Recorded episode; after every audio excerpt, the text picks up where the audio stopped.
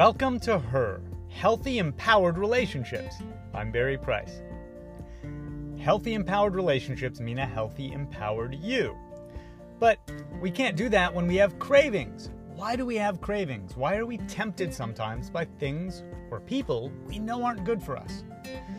Usually, this is because we have either some old familiar wound, familiar wound where we want to feel that familiar thing, whether it was feeling the familiarity of somebody not being really available to us, being dismissive, paying attention to us, then ignoring us. Perhaps we experienced that growing up. So there's an uncomfortable comfort zone to the familiarity of it. Sometimes cravings are from an undermet need, a part of ourself that we are starving, that we're not giving what she needs. When the responsible part of us is too in charge and never lets the teenage part that maybe didn't even fully get to enjoy the carefree adventure she wanted in her teen years, then maybe now as adults, we crave a guy who's got chemistry or is a bit of a, a bad boy or unpredictable or unreliable. Because for the teenager, that's fun and exciting. There's drama, there's a roller coaster. But the responsible part doesn't like it. When the responsible part of us under meets our need for adventure and variety and spontaneity and passion, then we may be more drawn to those things in a way that comes out as a temptation or a craving. Like my client who found she just kept going for bad boys even though she quote unquote knew better. Well, instead of calling that last amazing wild guy, we began to ask her, how can you meet that same need that's being undermet in a healthier way?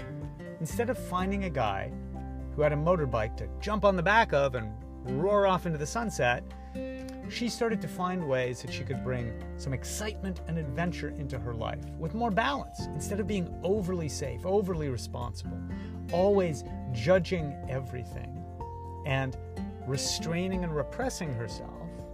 She began to be more balanced day to day and week to week in her own life. She went on more road trips. She began to look up and bookmark things that she would find fun that were adventurous. She even considered going and taking a motorbiking basics class for herself, just to enjoy the feeling of being on it without it needing to be about some guy. What are the undermet needs that you have that may be leading to cravings and temptations, and how can you do them in healthier ways? Or if you're feeling drawn to things that you know are bad for you, it's not a question of the degree you're doing them, but they're just bad for you, period.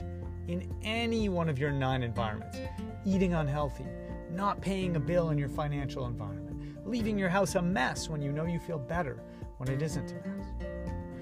What is it in your past that made this familiar to you? One activity that was helpful for a bunch of clients was asking the question who in your life first showed you how to act this way or do this? Who was the first person who showed you to associate eating with emotions, even when they were eating unhealthy? Who was the first person who showed you and demonstrated to you being unhealthy in the way you're tempted to be unhealthy, emotionally, not just physically? Also, is it that you're working through trying to push away that behavior? Is it that the self denial is exactly what's making it more tempting to you?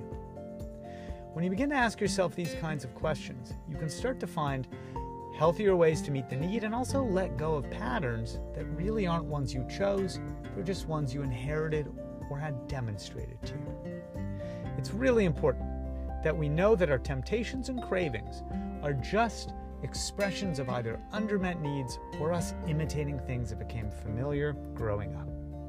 The more empowered you are to choose what's healthy for you every day, the more healthy and empowered you are to have a healthy, empowered relationship with a great guy. Much love.